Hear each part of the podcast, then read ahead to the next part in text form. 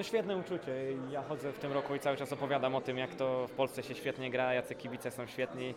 i ta cała otoczka wokół tego, także być w ogóle głównym aktorem tego widowiska, znaleźć się na parkiecie, to, to już w ogóle e, niesamowite szczęście i spełnienie jakichś tam marzeń, ale na ten moment to, e, to nie, ma, nie ma gdzieś się tam, nie można się tym zachłysnąć, trzeba cały czas patrzeć do przodu, bo to, co zrobiliśmy do tej pory, wiadomo, jest fajnie, miło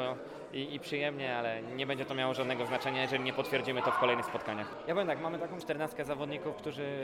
w swoich klubach, w swoich e, ligach i tak dalej zazwyczaj brylują, są znaczącymi postaciami i tak naprawdę myślę, że kto by nie wyszedł na boisko e, przeciwko tym nawet najlepszym drużynom na świecie, to, to nikt się nie położy, każdy jest w stanie zaprezentować naprawdę bardzo dobry poziom sportowy, co też potwierdzamy często na treningach, więc nie boimy się nikogo. Jeżeli tylko trener nas desygnuje, to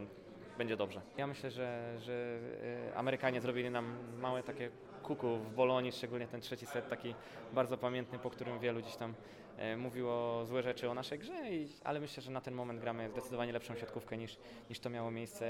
e, miesiąc temu we Włoszech. Poprawiliśmy myślę, że wszystkie elementy siatkarskiego rzemiosła, więc z optymizmem trzeba wejść we wtorek na boisko. Dla mnie każdy mecz reprezentacji to jest dalej ogromne przeżycie, ale tak jak powiedziałem wcześniej,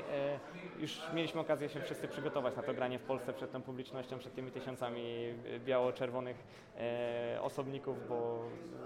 bo za pierwszym, drugim razem to może tak przytłaczało trochę i, i było takie wielkie wow, ale teraz jak już wchodzimy na boisko, e, to, to po prostu skupiamy się na, na tym, co potrafimy najlepiej, czyli gramy w siatkówkę i myślę, że to wychodzi całkiem dobrze.